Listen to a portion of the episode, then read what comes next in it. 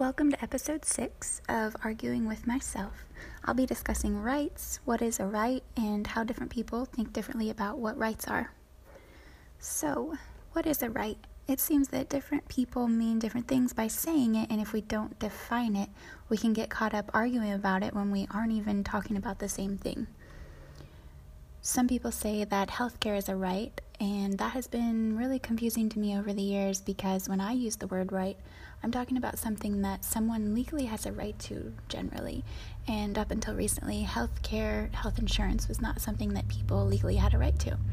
So it seems that some people, and it seems like it tends to be people who are more liberal, use the word right to describe something that is not related to the law necessarily, or something they think should be granted to them through the law, but isn't necessarily related to the law at the moment.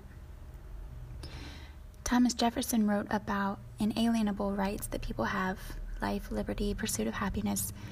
And I think that is a similar type of definition as when people say that something like healthcare is a right, because they're talking about something that isn't specifically, or at least wasn't specifically, a law.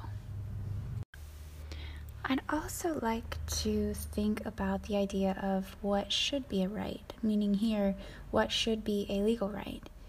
In keeping with the healthcare example, sometimes conservatives say that healthcare shouldn't be a right because it demands services of healthcare workers. Although I don't know that I support the idea of socialized healthcare, I also don't know if it's a good argument against it we have rights within the justice system if we're arrested, and those rights demand services of justice workers.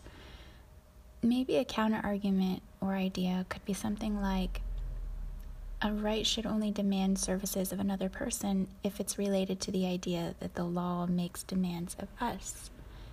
If it's related to the law, so in other words, if I'm limited by the law, I also have rights to the services of those involved in keeping up the law laws demand services, so to speak, of us, and so that also requires the services of legal or justice workers. Are there other situations in which we demand services of people?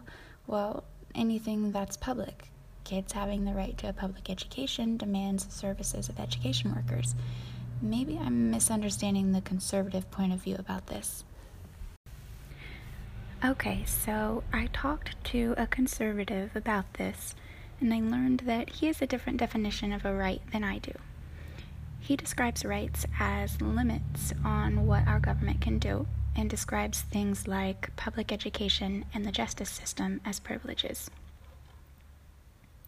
I also asked about the conservative argument that healthcare can't be a right because it demands services of people but so does a public education and the justice system. And his response was that the justice system and the public education system demand services of public workers, whereas a public health system would demand services of private workers, and so it's not the same.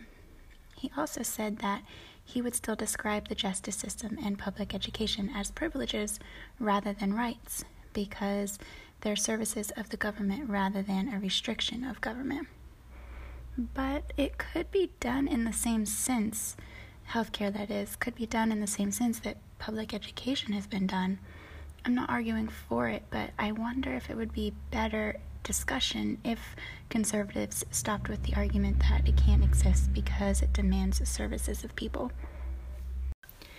So, how does this relate to the idea of businesses' rights to discriminate? Well, I guess it would be considered a right by the conservative meaning of the word to say that businesses have the right to discriminate because the argument is that the government should be restricted in telling businesses what to do in whatever context we're talking about. So, as far as I understand, conservatives tend to define rights more as restrictions on others, meaning that my rights are your restrictions and vice versa. Everything else is considered a privilege. For example, the so called right to vote would be considered a privilege, I think, rather than a right by this definition. So, I don't know where this leaves me other than realizing that people can have very different meanings when they use the word right, and during conversation, I just have to keep in mind what definition someone is using. Thank you for listening.